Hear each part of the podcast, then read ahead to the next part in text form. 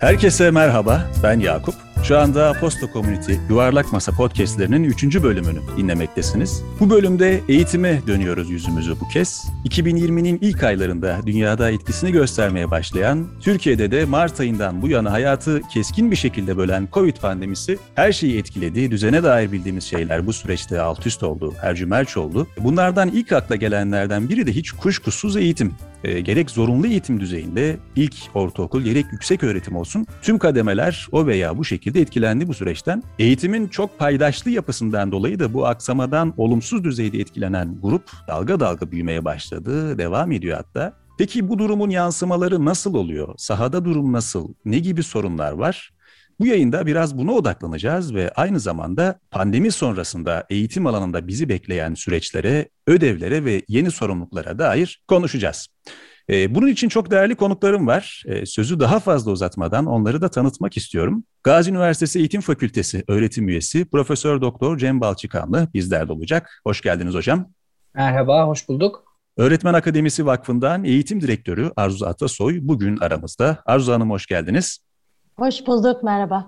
Tuvana Okuma İstekli Çocuk Eğitim Vakfı, kısa adıyla TOÇEV'den Vakfın İcra Kurulu üyesi Dilek Ültanır bizimle olacak. Hoş geldiniz Dilek Hanım. Merhaba, hoş bulduk. Ve son olarak da Türkiye Eğitim Gönüllüleri Vakfı'ndan eğitim uzmanı Elif Mert bizimle. Hoş geldiniz Elif Hanım. Merhaba, hoş bulduk. Girişte de vurgulamaya çalıştım. Süreç hem bilinmezlikler doğurdu hem de rutinimizi bozdu. Bir sabah uyandığımızda Kafka'nın dönüşümünden mülhem kendimizi böceğe dönüşmüş bulmadık ama bir sabah uyandığımızda EBA diye bir şeyin hayatımızda kocaman bir alan kaplayacağını ve eğitimin de yer yer tamamen, yer yer online ve dijital araçlarla yürüyeceğini öğrendik. Buna alışmak bir yana bu alışkın olmadığımız durumun yansımalarını her geçen gün yeniden görüyoruz. Bunun için çok uzaklara da gitmeye gerek kalmıyor çoğu zaman. Hane içinde, yakınlarımızda dahi bunun yansımalarını ölçmek bir ölçüde mümkün. Ve bu kesinti akademik olduğu kadar bedensel ve ruhsal olarak da etkiledi. Eğitimin paydaşlarını etkilemeye de devam ediyor. Tam da bu noktada Cem Hoca'ya dönmek istiyorum müsaadenizle. Hocam pandeminin eğitime etkilerini siz nasıl gözlemliyorsunuz? Gerek akademide gerek sahada nasıl bir durum söz konusu sizce? Az önce bu konuyla ilgili girizgah yaparken çok güzel bir ifade kullandınız. Ben bir onu çekerek aslında cevap vermek isterim. Bilinmezlik dediniz. Bu bilinmezlik kavramı için de biz birazcık edebiyatta Lovecraft'tan hareket edelim. Gotik edebiyatın önemli temsilcilerinden olan Lovecraft yıllar önce bir yazı yazıyor ve bu yazısında şöyle bir cümlesi var. İnsanların hayatlarındaki en büyük korku bilinmezlik korkusudur diyor. Tıpkı sizin de az önce ifade ettiğiniz gibi geçen sene Mart ayından beri bu bilinmezlik içinde öğretmenler, veliler ve tabii ki sevgili çocuklarımız yaşıyorlar. Ve bu bilinmezlikten sürecin nasıl yürütüleceğine dair pek çok anlamda sıkıntıları yaşıyorlar ve bu sıkıntılar da onların öğrenme süreçlerini derinden etkiliyor. Biz bu pandemi sürecine dair pek çok sohbeti yaparken aslında olayları 3 boyutta ele almamızın uygun olduğunu düşünürüz. Birincisi belki de sağlık emekçilerinden sonra en fazla çalışan öğretmenler, gerçekten yorulan, çok fazla bilmediği sürece dahil olmak zorunda kalan ve bu anlamda da hem kendi hayatlarını sürdürmek zorunda kalan hem de çocukların öğrenme kayıplarının önüne geçmek için ellerinden gelen her şeyi yapan öğretmenler. Onlar için çok ciddi bir belirsizlik söz konusu bu süreçte. Her ne kadar yapılan eğitimler bu anlamda bir fayda sağlıyor gibi gözükse de ben aslında eğitimi dönüştürmek için buna harcadığımız zamanın daha fazla konuşma üzerine olduğunu düşünüyorum. Eğitimi dönüştürmek için sahaya inip harekete geçirmek, denize atlayıp, okyanusa atlayıp yüzmeye çalışmak gerekir. Birinci boyut bu. İkinci boyut veliler. Veliler için de çok sıkıntılı bir dönem. Çünkü bir anda öğretmen rolünü benimser hale gelmek zorunda kaldılar. Ama biz çok iyi biliyoruz ki öğretmenlerin rolü olan bu husus velilere geçtiği zaman orada bir takım karmaşa durumları ortaya çıkıyor. Ve veliler de 2020 yılında çok fazla yoruldular ve bu öğrenme kayıplarının önüne geçme hususunda ellerinden gelen her şeyi yapsalar da aslında çok da derinlemesine bir katkı sunamadıkları gibi en çok tartışılan konulardan biri olan tükenmiş ebeveynlik denen kavramı pek çok ortamda tartışıyoruz. Hatta sosyal medyada insanlar bu konuda online psikologlar aracılığıyla tükenmiş ebeveynlikten nasıl uzaklaşılabilir diye pek çok tartışma yapıyor. Son boyut ise tabii ki öğrenciler. Öğrencilerin boyutunu değerlendirdiğimiz zaman biz neyi söyleriz? Okullar neden vardır? Hatta bu konuda John Holt diye çok önemli bir eğitimci var. Okulun amaçlarını anlattığı çok çarpıcı kitabında bize okulun neden var olduğunu örneklerle gösterir. Ve orada sosyal ve duygusal gelişimin aslında okul sürecinde ne kadar önemli olduğunu gördük. Aslında sadece kitapların, sadece içeriklerin çok ciddi anlamda bireyleri olgunlaştırmadığını, aksine teneffüste yapılan 5 dakikalık sohbetlerde bile çocukların hem duygusal anlamda hem de sosyal anlamda gelişim kaydettiğini gördük. Bunların hepsini toparladıktan sonra da bu sorunuzu şöyle bağlayayım ben. Sosyal öğrenme ortamlarının çok önem arz ettiği bu günlerde aslında biz bu süreçte ne yazık ki istediğimiz hususların pek çoğunu elimizde olmayan sebeplerden de olabilir hayata geçiremedik. O yüzden ben sahada çok olumlu bir tablonun olduğunu söyleyemeyeceğim. Madem edebiyattan, Lovecraft'tan girdim ama ben bir eğitimci olarak David Halbin'la cümlemi, bu sohbeti tamamlayayım. Eğitim ve Umut isimli muhteşem bir kitabında biz eğitimcilere diyor ki her zaman eğitimle umudu yan yana koyunuz. Çünkü bu çıkacak süreçlerin sonunda aydınlık günler bizi bekliyordur. Bunu söylerken de son olarak Nietzsche'nin umut bütün kötülüklerin anasıdır cümlesini de hatırlatmak gerekir diyerek bu sorunuzu böyle cevaplamış olayım. Çok teşekkür ediyorum hocam bu değerlendirme için. Öğretmenler dedik. Tam da bu değerlendirmeden sonra Arzu Hanım'a yöneltmek istiyorum sorumu. Öğretmenlerle çalışıyorsunuz vakıf olarak uzun yıllardır. Öğretmenler bu süreçten nasıl etkilendi? Sizin gözlemleriniz bu anlamda neler? Öğretmenler ilk başta bir yüzme bilmeden denize düştüler. Çok çaresizce hem eğitim politikacılarının henüz daha yol haritasını belirleme aşamasındayken onların hızlıca aksiyona geçmeleri gereken bir dönemi geçirdiler. Hem kendi sağlıkları, ailelerin sağlıkları, sevdiklerinin yaşam koşullarını adapte etmeye çalıştılar. Hem de yüzme öğrenmeye çalıştılar. Hiç yüzme bilmeden suya girdiler ve suyun üstünde kalmaya çabaladılar. Bu anlamda Cem Hocam'ın söylediklerine katılıyorum. Sağlık görevlilerinin hemen ardından en az onlar kadar toplumun bu dönemdeki kahramanları varsa onlar öğretmenlerimiz. Bu açıdan görünür görünmez o kadar farklı yönlerde katkılar sağlamaya çalıştılar ki. Birincisi çocuklarla düzenli iletişimleri kesildi. Dolayısıyla ilk başta çocuklarla o bağı kurmaya, korumaya çabaladılar. Erişemedikleri öğrencileri oldu. Öğretmen için öncelikli olan ders kaybı, akademik kayıp değil, çocuğun öğretmeniyle olan iletişim kaybını önlemekti. Bu anlamda uzaktan el sallamak da olsa küçük yerlerde gittiler, çocuklara merhaba dediler, sosyal duygusal olarak motive ettiler onları. Hayat devam ediyor ve bizler de buradayız. Güvenini verdiler. Çünkü çocuklar için rutin ve yetişkinlerin rol modelliği çok önemlidir. Çocukların rutini bozuldu. Öğretmen ebeveyninin yanı başında hemen çocuğun hayatı boyunca rol model aldığı en önemli figür. Bazen ebeveyninden de etkili figür. Dolayısıyla da o figürün bir anda kayboluyor olması, erişilemez olması çocuklar açısından da çok büyük. Öğretmenlerimiz bunun çok farkında bir şekilde çocuklara ulaşmaya çabaladılar. Bir taraftan da yüz yüze de ulaşamadıkları öğrencilerine uzaktan nasıl ulaşabilirler? Bunun yollarını aradılar.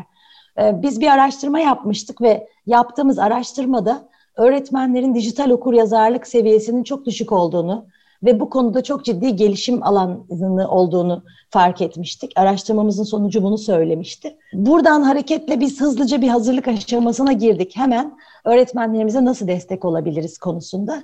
Öte yandan iki bileşende düşünmek lazım bunu. Dijital araçları kullanmak, örneğin Zoom'u kullanmak, Zoom'da bir toplantı açmak, bu toplantıya karşı tarafın ekranını açacak motivasyona sokup etkileşim yaratmak, aynı şeyi söylediğinden ve anlaşıldığından emin olmasını sağlamak önemli bir beceriydi ilk başta. Bir nevi oyuncakları tanımak, araçları keşfetmek gibiydi ilk aşama. İkinci aşama daha zorlu bir aşama. Biz henüz daha oyuncakları keşfediyoruz. Henüz daha pedagojik açıdan, teknolojik açıdan uzaktan eğitim nasıl tasarlanır? Henüz daha öğretmenlerimiz beceri seti anlamında, bilgi ve beceri seti anlamında burada öğrenme aşamasındalar. Bu uzun bir yolculuk. Bir kere bunu söylemek lazım. Çünkü sıfırdan bir okul kurduğunuzda dahi o okulda sistem 5 yılda en az oturuyor. Eğitimde de değişim öyle hemen kolay olmuyor. Çatıyı değiştirebilirsiniz ama içinde yaşayan insanların yaşam alışkanlıkları, değerleri, tutumları o çatının şeklini değiştirmese de içeride yaşanılanı çok fazla değiştiriyor. Dolayısıyla buradan öğretmenlerimiz inanılmaz bir çabayla ve hala çok yorularak sürdürmeye gayret ediyorlar. Sahadan en sıcak aldığımız deneyimler de gerçekten kendilerine, iyi olma hallerine katkı verecek bir takım şeylerin arayışında olduklarından yana tükenmişliği yaşamaya başladılar. Bir yıldır durmaksızın koşuyor öğretmenler ve bilmedikleri bir mecrada koşuyorlar. Her yaş grubunun farklı farklı koşulları ortaya çıktı. Okul öncesi belki kısmen ara ara yüz yüze bir araya gelebildi. İlkokulda son dönemde biraz bir denediler. Ama özellikle lise öğrencileri için çok ciddi bir kayıp öngörüyoruz. Bunu üniversite sınavı hazırlığı için söylemiyorum. Lise yılları, kişilik gelişimi açısından ergenlik yılları. Gençlerin bir şekilde kişilik gelişimlerinin doğal bir aşaması olarak yetişkinlerle çatıştıkları bir zaman dilimi. Okuldayken bunu arkadaşlarıyla dengeleyebiliyorlardı veya öğretmenleriyle yaşıyorlardı. O başka bir dış dünyadan yetişkinle iletişim kurup kendini ifade etmesi ve çatışma yaşaması. Şimdi bütün o çatışmalar evde oluyor. Çocukların uyku düzenleri unutuldu. Gece çok geç yatmaya başladılar. Sabah kalkma saatleri okul düzeninden uzaklaştı. Kahvaltı yapma, ödevlerini yapma, derse gelme... Hatta ve hatta akran siber zorbalığı endişesiyle gelenlerin de kameralarını açmama gibi bir takım davranışlarıyla karşılaşmaya başladık. 40 kişilik sınıfta ortalama 6-7 lise öğrencisinin derse geldiği bir motivasyon düzeyinde şu anda. Öğretmenlerin de en büyük zorluğu burada. Çocukları ben ekranın başına en azından canlı derse nasıl getiririm? Getirebildiklerimle ne yapabilirim? Çünkü hep ilk başta şunu yapmaya çalıştı öğretmenler. Sınıfta yüz yüze eğitim yaparken tırnak içinde anlatım nasıl yapıyorsa uzaktan da Zoom'dan bağlandıktan sonra anlatım yapmaya çalıştı. Halbuki uzaktan eğitimde tek düze bir anlatım öğretimin niteliğini sabote eden bir şey, destekleyen bir şey değil. Dolayısıyla bunun yollarını aradılar ama baktılar ki çocuklar kameralarını açmıyorlar. Veliyle işbirliğini sağlamaya çabaladılar. Veliler belki bu dönemde öğretmenlerin kıymetini, profesyonelliğini çok daha iyi öğrendi. Çok daha iyi fark etti yaşamdaki rollerini. Öte yandan öğretmen de hem çocuklara hem de velilere bir şeyler ulaştırma gayesiyle gerçekten normalde saatte 100 kilometre koşuyorsa saatte 200 kilometre koşmaya başladı. Bu anlamda her birine buradan da dinleyen öğretmenlerimize de canı gönülden kocaman sevgilerimizi ve minnettarlığımızı göndermek istiyorum. Teşekkürler. Aslında bir programı bu süreçte sadece öğretmenlerin nasıl etkilendiğini ayırsak bile sanıyorum yine değinemediğimiz noktalar, eksik bıraktığımız hususlar olur. Zira sahadaki durum öğretmenler açısından zor ve zorlu geçiyor. Ama bu süreci birlikte dayanışarak, mesleki deneyimlerini birbirleriyle paylaşarak atlatmaya çalışan öğretmenler var. Bir meslek grubu olarak öğretmenlikten ve bir özne olarak da öğretmenlerden bu açıdan çok şey öğrenmemiz gerektiğini ve çok şey öğreneceğimizi düşünüyorum naçizane. Ben de buradan bizi dinleyen tüm öğretmenlere de selamlarımızı iletmiş olayım. Dilek Hanım, sizinle devam edelim. Çocukları konuşalım bu noktada. Çocuklar nasıl etkileniyor bu süreçten? Duyuyoruz ve okuyoruz. Bir yandan Cem Hoca da bahsetti. Öğrenme kaybı yaşayan çocuklar var. Okulla olan bağını ciddi anlamda kaybeden ve duygusal bir kopuş yaşayan çocuklar var. Bir yandan eğitime erişim ve kapsayıcılık konusu bu dönemin daha sert, keskin şekilde gün yüzüne çıkan konularıydı. Sizce nasıl bir durum söz konusu sahada ve çocuklar bu durumdan nasıl etkilendi? Aslında şöyle, pandeminin başındayken çocuklar da hepimiz gibi şaşkınlıkla süreci anlamaya çalıştılar. Aslında okula gitmeme fikri her geçen gün onlara biraz daha cazip gelse de süreç uzamaya başlayınca kaygıları da giderek artmaya başladı tabii ki. Özellikle dezavantajlı grupta tablet ve bilgisayar eksikliği, internete erişememe gibi kendi hayatlarındaki maddi olarak eksikliğinde resmini çocukların önüne çıkarttığını düşünüyorum ben bu pandemi sürecinin. Çünkü biliyorsunuz eğitim eşitsizliği yaşanıyor, fırsat eşitsizliği yaşanıyor. Dolayısıyla bu da çocukları çok net o resmi göstermeye başladı. Uzaktan eğitim araçlarıyla eğitimine devam edebilseler de sosyoekonomik imkansızlıklar nedeniyle pek çok çocuk bu fırsata erişemedi. Anne ve babayla uzun süre evin içinde yaşayan çocuklarda şiddet, azar işitme, itilip kakılma oranları gittikçe artmaya başladı. Düzensiz uyku, sağlıksız beslenme, obezite oranının artması, derslere katılım azlığı, ödev yapmama gibi birçok konuda artık çocuklar direnç göstermeye başladılar. Çünkü onlar da bir bilgisayarın karşısında saatlerce oturup uzun saatler geçirmek istemiyorlar. Aslında hepimiz aynı duruma gelmiş durumdayız. Hepimiz 9'da açıyoruz bilgisayarımızı. 6'da kapatıyor muyuz? Hayır, kapatmıyoruz. Çocuklar da aslında biraz da oyun oynayayım, işte dersim de vardı falan derken tamamen bilgisayarın karşısında vakit geçirmeye başladılar. Ama bu düzensiz uyku, sağlıksız beslenme, her türlü şey aslında onların hayatlarından çalmaya da devam ediyor tabii ki. Bunların hepsine baktığımızda bedensel olarak çok az hareket ediyorlar. Ruhsal olarak da gelecek kaygısı ve endişe oranında gitgide arttığını gözlemliyoruz sahada. Diğer tarafta ebeveyn var tabii ki. Hem kendi işini kaybetme korkusu, hastalık sürecinin etkileri ve bundan ailesini koruma çabası derken aslında tüm zamanını belki de bunları düşünerek geçiriyor anne babalar. Dolayısıyla işe giden ailelerin çocuklarıyla ne yapacaklarını bilmeme sorunları var. Bütün bunlar üst üste geldiğinde aslında baktığınızda çocuk tek başına bir bilgisayarın karşısında, anne baba onunla kaliteli vakit geçirmek yerine bambaşka şeylerle artık uğraşmak durumundalar. Dolayısıyla hem derse katılım azlığı, hem aslında öğrendikleri bilgiler gerçekten kaliteli bilgiler mi? Öğrenmeye çalışıyorlar mı? Bu çok ciddi bir soru. Ve tabii ki internet var hayatımızda şu anda. Önceden teknoloji bağımlılığından bahsederken şimdi bu projeyi rafa kaldırıp aslında internetin faydaları ve zararlarından bahsetmeye başladık. Bir proje kapsamında yaptığımız araştırmada katılanların %45'i çocukların dijital platformda kullandıkları içerikler hakkında fikir sahibiyken %55'i kontrol edemediklerini ve kontrol etmedikleri içeriklerin de çocukların tüketimine uygun olduğunu düşünüyor. Yani gerçek hayatta aslında çocuklarımızı koruduğumuz gibi, işte eskiden derdik ya dışarı çıkarlardı, kimseyle konuşma, işte bir şey verirlerse yeme gibi sözlerin aslında sanal ortam içinde de aynı şekilde korumacı yaklaşılması gerektiğini düşünüyoruz. Yani çocuk, aile, öğretmen üçgeninde yaşanan bu sürecin etkileri birbirine olan çarpanları oluşturuyor. Cem hocamın dediği gibi umut her zaman var. Düzeleceğini umarak aslında çocukların da bu süreçten bir an önce özgürleşmelerini diliyoruz. Teşekkür ediyorum.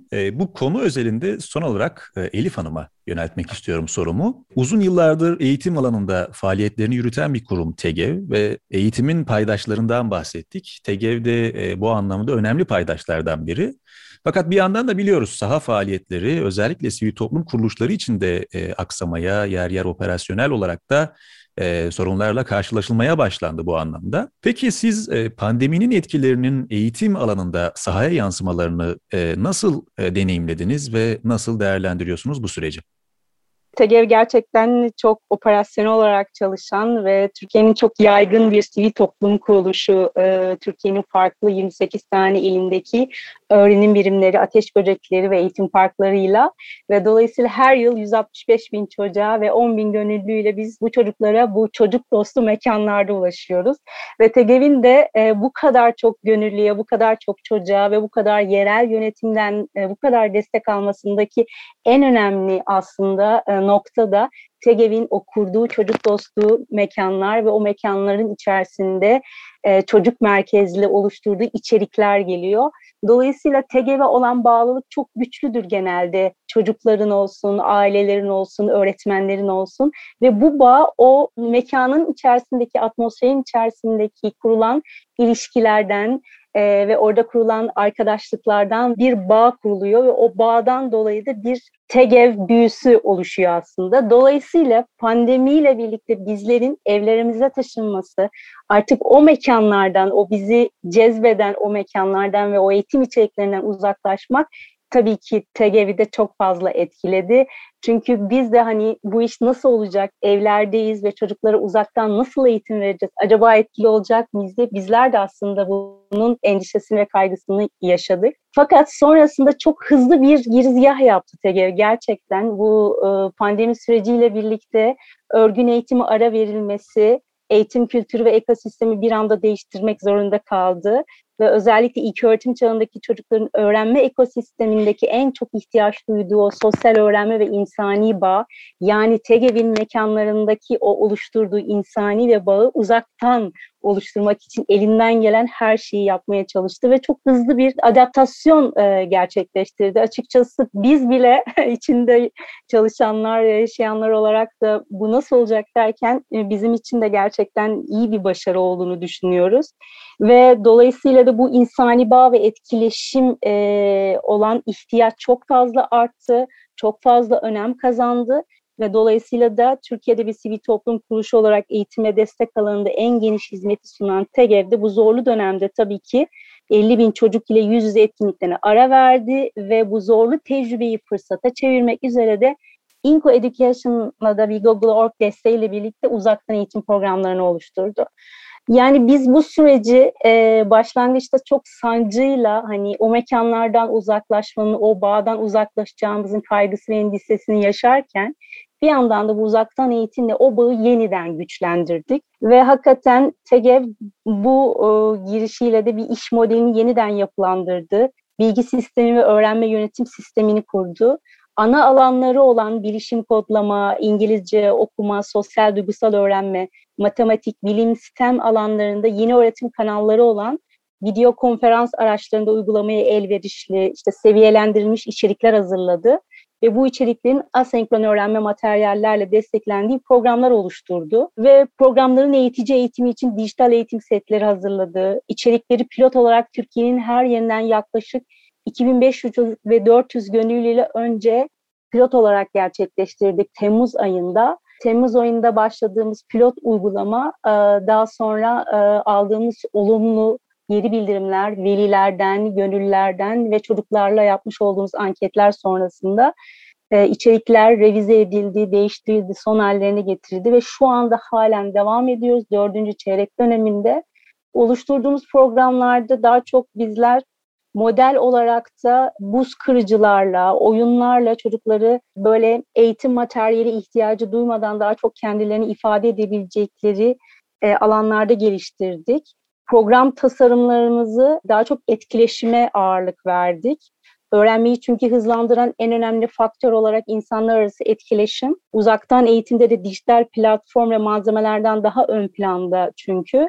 Ve teknoloji ve dijital platformlar kullanılsa da asıl hedef anlamlı bir amaca yönelik öğrenme sağlayabilmek için de eğitici öğrenen ve öğrenen etkileşimini hedefledik. Ve çocuklar için felsefe yaklaşımını kullandık. Aktif öğrenme modelini kullandık ve çocukların severek, isteyerek katılacağı, oynama, eğlenme ve keşfetme gereksinimlerine yanıt veren, bilişsel ve psikomotor alanlarını destekleyen etkinliklere yer verdik. Sosyal duygusal öğrenme yaklaşımını kullandık ki en önemlisi buydu. Çünkü çocukların, biraz önce Dilek Hanım da ifade etti aslında, çocuklar aslında evde sıkılmaya başladılar. İlk önce okulların kapalı olması onlar için belki cezbediciydi fakat çok kalabalık ailelerde, özellikle büyük şehirlerde, küçük evlerde yaşayan ailelerde belki de hiç tabletin olmadığı, sadece anne ve babasının telefonuyla uzaktan eğitime katılmaya çalışan çocuklar için can sıkıntısı çok yükseklerdeydi. Ve biz ailelerle bir alan araştırması yaptığımızda TOÇEV'den istedikleri şey çocukların daha çok sosyal etkinlik anlamında gelişimlerini destekleyecek programlar oluşturmaktı. Tabii biz bir sürü program oluşturduk. Eğlenceli fen, eğlenceli matematik, ondan sonra algo dijital, İngilizce kulüp, birinci sınıflar için birlikte öğrenelim, okuma, anlama, dinleme becerilerini geliştirmeye yönelik okuyorum, oynuyorum programları oluşturduk. Bir de gizli hazinem dediğimiz, adı gizli hazinem fakat öğrenme metodolojisi olarak da sosyal duygusal öğrenme tabanlıydı ki akademik ilgi ve başarının birinci kriteri çocukların öğrenme ortamında güvenli ve iyi hissetmesidir kendilerini. Bu amaçla tüm programlar oyunla, buz kırıcılarla ve çocukların duygu durumlarının yetişkin tarafından anlaşılması ve kabul edilmesiyle başladı. Ve biz bugün Gizli Hazinem programından çocuklardan inanılmaz geri dönüşler alıyoruz. Yani hayatlarında, sosyal hayatlarında şu anda karşılaştıkları çatışmaları, duygularını ifade ederek çözdüklerine dair canlı örnekler alıyoruz. Dolayısıyla belki çok detaya girdim biliyorum ama TOÇEV olarak biz bu pandemi sürecini aslında eğitimin kesintiye uğramaması için elimizden geleni yaptık.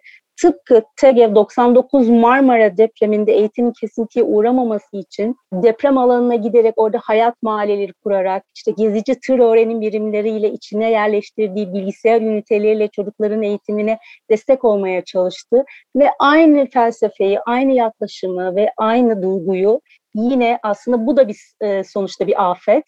O bir deprem afetiydi ve biz orada hızlıca yer aldık. Bu da başka bir afet, salgın afeti ve salgın afetinde de çocuklarımızın eğitiminin kesintiye uğramaması için hızlı bir aksiyon alarak uzaktan eğitime adaptasyon oldu ve bugün biz 9.000'i aşkın çocuk ve 1.000'e yakın gönüllüyle uzaktan eğitim programlarımızı devam ettiriyoruz. O yüzden biz pandemiyi böyle çok çocuklarımıza hissettirmeden yaşatmaya, yani o duyguyu çok hissettirmeden yaşatmaya çalıştık. Elimizden geleni yapmaya çalıştık. Umarım daha iyi sonuçlar almayı umut ediyoruz. Bu güzel çerçeve için hepinize teşekkür ediyorum. Pandeminin bugüne etkilerini konuşurken geleceğe yansımalarını, dahası bizi bekleyen sorumlulukları ve rolleri de kısaca konuşmak istiyorum kalan süremizde. Bu sürece pek hazırlıklı değildik ve bunun etkilerini de gördük.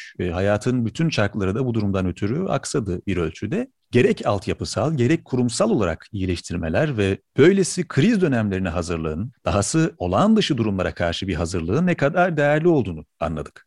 Elif Hanım, yine sizinle devam edelim. Başlığımıza da COVID pandemisinden sonra eğitimi düşünmek demiştik. Her şey sona erince, hayat biraz olsun normale dönünce ve eğitim dünyası da kaldığı yerden devam edince, eğitimin paydaşları için nasıl rol ve görevler, sorumluluklar doğacak sizce? Kısaca değerlendirme alayım sizden. Evet, bu süreç tabii ki daha da devam edecek ve daha hızlanarak ilerleyecek. Aslında benim burada söylemek istediğim biraz daha beceriler değişmeye başlayacak. O yüzden bizlerin, eğiticilerin, eğitmenlerin ve sivil toplum kuruluşlarının ve tüm eğitim camiasının bu 21. yüzyıl becerilerine eklenecek olan yeni becerileri takip etmemiz ve bu becerilere yönelik eğitim programları oluşturmamız gerekiyor. Çünkü bu süreç artık belki de bir hibrit modeliyle, ikisi birlikte karışık bir modele de dönüşüyor olabilir. Bizim çocuklarımızda özellikle öz disiplin, öz denetim gibi konulardaki becerilerinin artacağını düşünüyorum. Çünkü bu uzaktan eğitimle birlikte çocuklar kendi kendine öğrenmeyi öğrenmeleri gerekiyor. Belki de artık sınırlar kalkacak. Yani sanal dünyanın içerisinde sınır diye bir şey kalmayacak. Türkiye'deki bir çocuk, işte Amerika'daki bir üniversitenin herhangi bir eğitimini dil bilmese dahi artık dil çeviricilerinin geliştiricileriyle birlikte erişebilecek ve ulaşabilecek. Bütün bunları da kendi kendine yapıyor olacak. Ve bu bağlamda çocukların öz denetim konusunda kendilerini geliştirmeleri ve bizlerin, ailelerin ve eğitimcilerin de bu konuda destekliyor olması gerekiyor. Pandemi sonrası bence en önemli konulardan bir tanesinin de beceriler olacağını düşünüyorum ben. Teşekkür ediyorum bu değerlendirme için.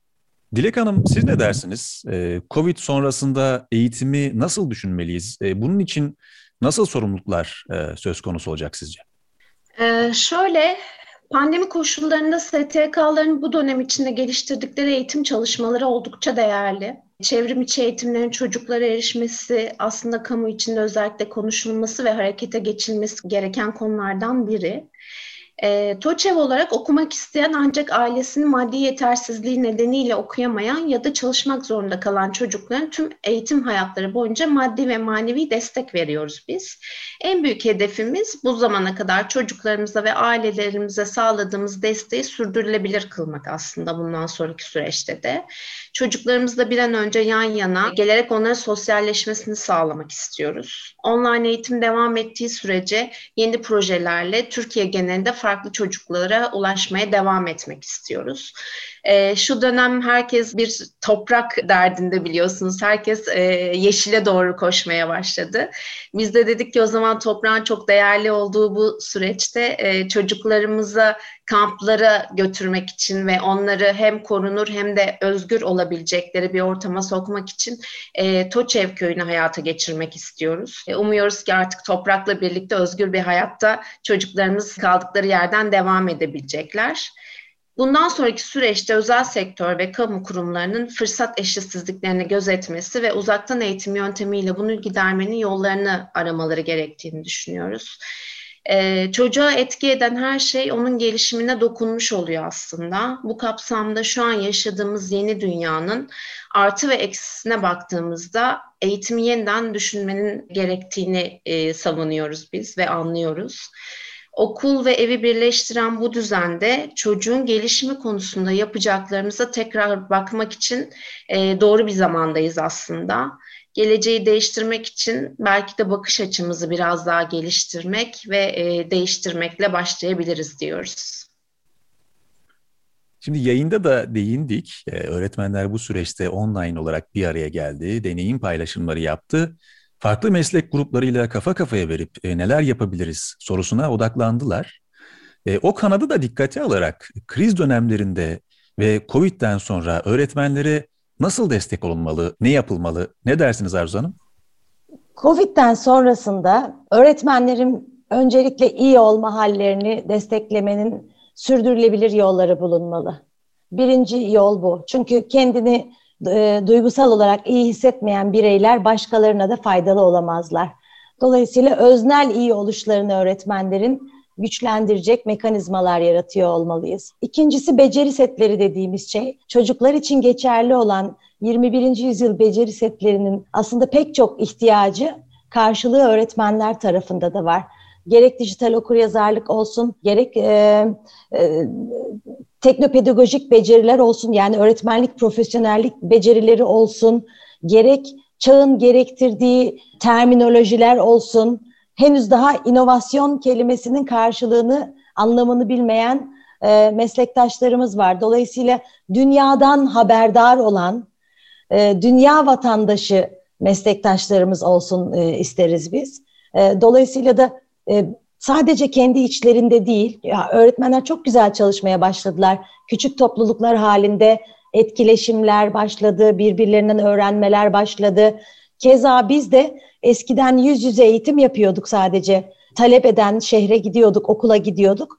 Online'da eğitimlerimizi geçtiğimizde eğitim programı, hibrit programlar artı üzerine en az 2 ay mentorluk kurguları üzerine çalışmaya başladık. 30 öğretmen bir eğitim programını tamamladıktan sonra en az 2 ay o programın mentorlarıyla ve aynı eğitime katılan diğer öğretmenlerle etkileşim içinde kalıyorlar. Ve çocuklara bir takım uygulayabilecekleri onlara malzemeler veriyoruz, araçlar veriyoruz. Uyguluyorlar, sonuçlarını birlikte değerlendiriyorlar gibi. Dolayısıyla bu etkileşim alanlarının çoğaltılması gerekiyor. Çünkü literatürde söylüyor ki öğretmenler en iyi birbirlerinden öğreniyorlar. Yani sınıfı koklamamış, öğrencinin ihtiyaçlarını deneyimlememiş, zor koşullarına şahit olmamış, sadece literatür üzerinden konuşan yaklaşımlar öğretmenlerde karşılık bulmuyor. Kendisi gibi benzer bir meslektaşı sınıfta ya da öğrencisiyle bir zorluk yaşamış başka bir meslektaşı varsa ondan çözümü duymayı daha çok benimsiyor. Bu açıdan bu mekanizmaları çoğaltıyor olmamız sürdürülebilir kılar. İkincisi öğretmenlik tanımını artık mesleğin profesyonel olarak toplumdaki itibarını artırmak üzere pek çok çalışma yapılıyordu. Öte yandan bu pandemiden sonrasında yepyeni bir mücadele alanı başladı diyebilirim. Çünkü bu dönemde yeteri kadar aktif olmayan, olamayan, kaçıngan davranan öğretmenler de oldu. Son derece atak, hızlıca çaba gösteren öğretmenler de oldu. Dolayısıyla toplumda da bir iyi öğretmen, kötü öğretmen ya da yeterince iyi olmayan öğretmen tanımı oluşmaya başladı. Dolayısıyla öğretmenlerin iyi öğretmen tanımını yeniden çerçeveliyor olması ya da toplumun beklentileri üzerinden de birbiriyle konuşuyor olması lazım. Dünya nereye gidiyor dersek, Türkiye'deki öğretmenler nereye taşınabilir? Artık bilginin merkezi öğretmen değil, bunu yıllardır söylüyorduk belki ama dediğim gibi pratiklere, yaşam alışkanlıklarına dönüşmesi çok zordu. Öğretmenin artık anlatan, öğreten değil, kolaylaştıran, liderlik yapan, öğrenmeyi öğreten ve mentorluk yapan rolü baskın geliyor olmalı. Ve canlı dersler, özellikle vurgulamak isterim, canlı dersler çocukların ürettiklerini paylaştıkları, sosyal etkileşim, sosyal duygusal etkileşim alanları olarak kurgulanmalı. Gelecekte de böyle olacağını öngörüyoruz. Daha uygulamalı olan, daha çocukların ki araştıracakları, arkadaşlarıyla üretecekleri şeyleri canlı derslerde değil, ders dışı zamanlarda, hayatın diğer alanlarında yapabileceklerini, dolayısıyla hayatla okulu entegre etmenin yeni yollarını bulmaya ihtiyacımız olduğunu düşünüyoruz. Bu kapsamda biz de ÖRAV olarak 2020 pandemi başladığı andan itibaren kısa kısa öncelikle sıcak acil ihtiyacı gidermek üzere webinarlar yapmaya başladık ama bizim tanımımızdaki webinar tek bir konuşmacının konuştuğu, diğerlerinin dinlediği bir webinar yaklaşımı değil. An be an katılımcıların aktif olduğu süreçler, bir tür tadımlık atölyeler diyebiliriz, uzaktan da olsa. 20.000 öğretmene gittik. Yani onlarla buluştuk diyelim dijital ortamlarda. Ardından eğitim programları geliştirdik. Keza bütün programlarımızı da uzaktan eğitim kurgusuna dönüştürdük. Şimdi daha çok talep geliyor. Biz de kurum olarak kendi adımıza mutluluk üzerine bir proje yapacağız. İyi olma hali üzerine bir yıl boyunca öğretmenlerle ve öğrencilerle çalışacağımız bir projeye başlıyoruz. İyi olma haline biz ne yapabiliriz? Sürdürülebilir kalkınma amaçlarından nitelikli eğitim, 4 numara altındaki nitelikli öğretmen vurgusuna nasıl daha destek verebiliriz? Bizim açımızdan bunlar, gelecek açısından öğretmenlerin kendi öz değerlerini, toplumdaki rollerini yeniden tanımlama ve liderlik etme güçlerini hatırlamaları gerekiyor. Genelde bizim ülkemizde çünkü merkeziyetçi bir yönetim anlayışı olduğu için merkezi yönetim anlayışlarında kararlar merkezden veriliyor. Sahada sesi, yankısı bulana kadar oldukça mesajın kaybolduğu yaşantılar çıkıyor. Dolayısıyla en büyük ihtiyacı öğretmen görür. En kolay çözümü, en faydalı çözümü de öğretmen bulabilir. Öğretmenimizin burada gücüne inanmak, rolünün dönüştüğünü artık ve başka beceri setlerine ihtiyaç olduğunu fark etmek önemli. Teşekkürler. Teşekkürler bu değerlendirme için. Açılışı sizinle yaptık, kapanışı da sizinle yapalım Cem Hocam. Tüm bu konuştuklarımız kuşkusuz eğitimin öncelikli konuları ve süreç bu konuda her birimizi ciddi sorumluluklar yüklüyor. Bu sorumluluklar nezdinde gerek bugünün eğitimini gerekse COVID sonrasını düşünürken akademiye nasıl roller düşüyor? COVID'den sonraki dönemde yeni becerilerin, yaratıcılığın, dijital kolaylaştırıcılığın, örneğin eleştirel düşünmenin nasıl katkıları olacak sizce? Teşekkür ederim. Sevgili Arzu Hocam'ın özellikle ÖRAV'da anlattıklarının bir kere daha üzerinde durmak gerekiyor bu soruya cevap vermeden önce. Çünkü akran öğrenmesi dediğimiz kavram öğretmenlerin birbirlerinden beslenmesini çok gerçekçi hale getiriyor. O yüzden teorik bilgiden ziyade pratikte ne oluyor sorusu aslında bizim öğretmenlerimizin en çok istediği hususlardan biri. Sorunuza dönecek olursak, ben Bilim ve Ütopya diye bir dergiyi yakından takip ediyorum. Nisan sayısında şöyle bir yazı var. Yazının başlığı "Pandeminin mimarlık ve tasarım dünyası üstüne etkisi". Çok ilginç bir yazı. Kolera salgınından sonra kanalizasyon sisteminin güçlendiğinden bahsediyor bu yazı. Ve pandemiden sonra aslında tıpkı bugün konuştuğumuz eğitim gibi diğer alanlarda da, mimaride de hangi unsurların dikkate alınması gerektiğinden bahsediyor. Bir tane örnek vereyim. Trafiği yavaşlatılmış veya arındırılmış konut bölgeleri planlamalı diye bir öneride bulunuyor. Peki pek çok alanda bu tür bir değişim var ve siz de az önce sorduğunuz soruda yüksek öğretim bağlamında bunu değerlendirmemi istediniz. Peki ülkede turizm veya spor kadar önemli olup olmadığı tartışılan eğitim sektöründe neler olacak?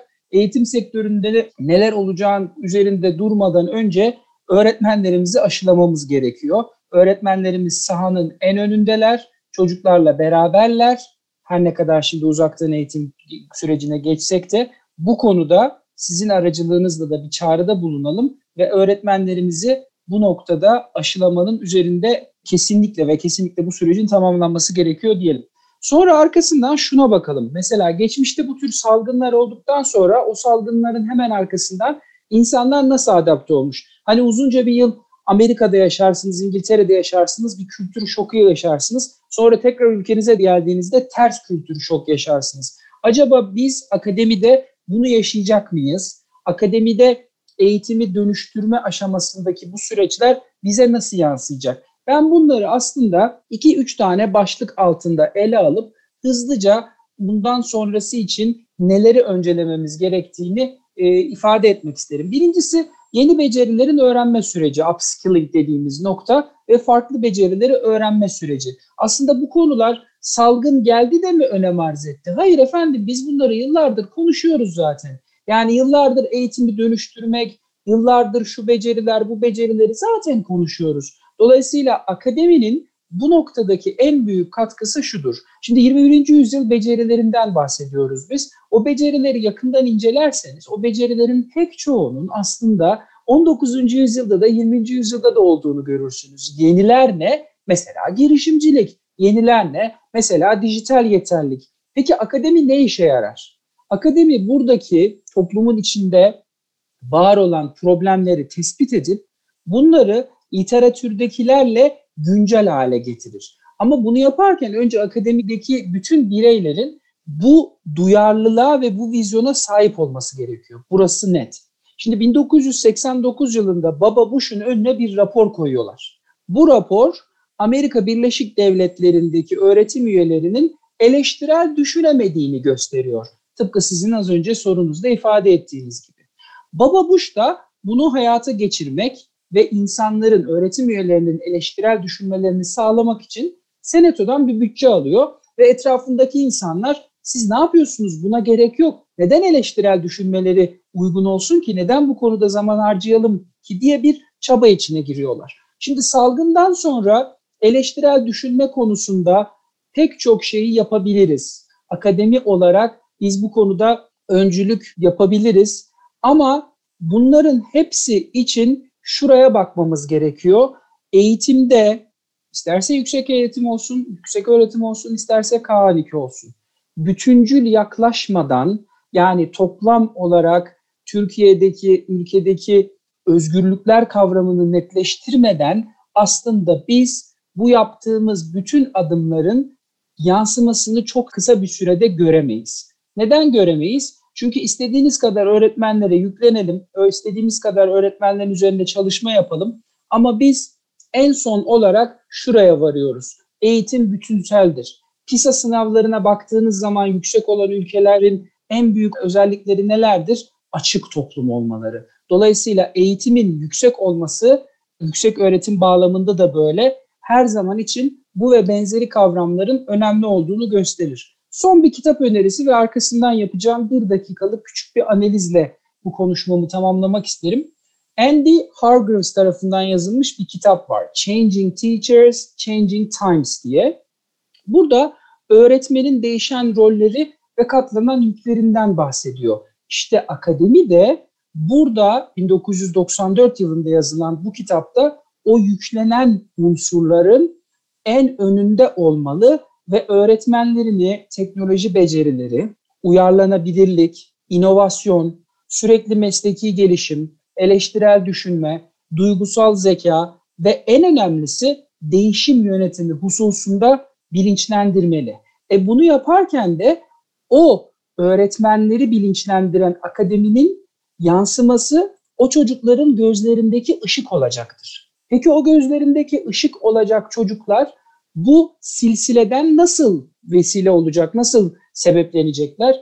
öz düzenleme becerileri daha fazla önem arz eder hale gelecek.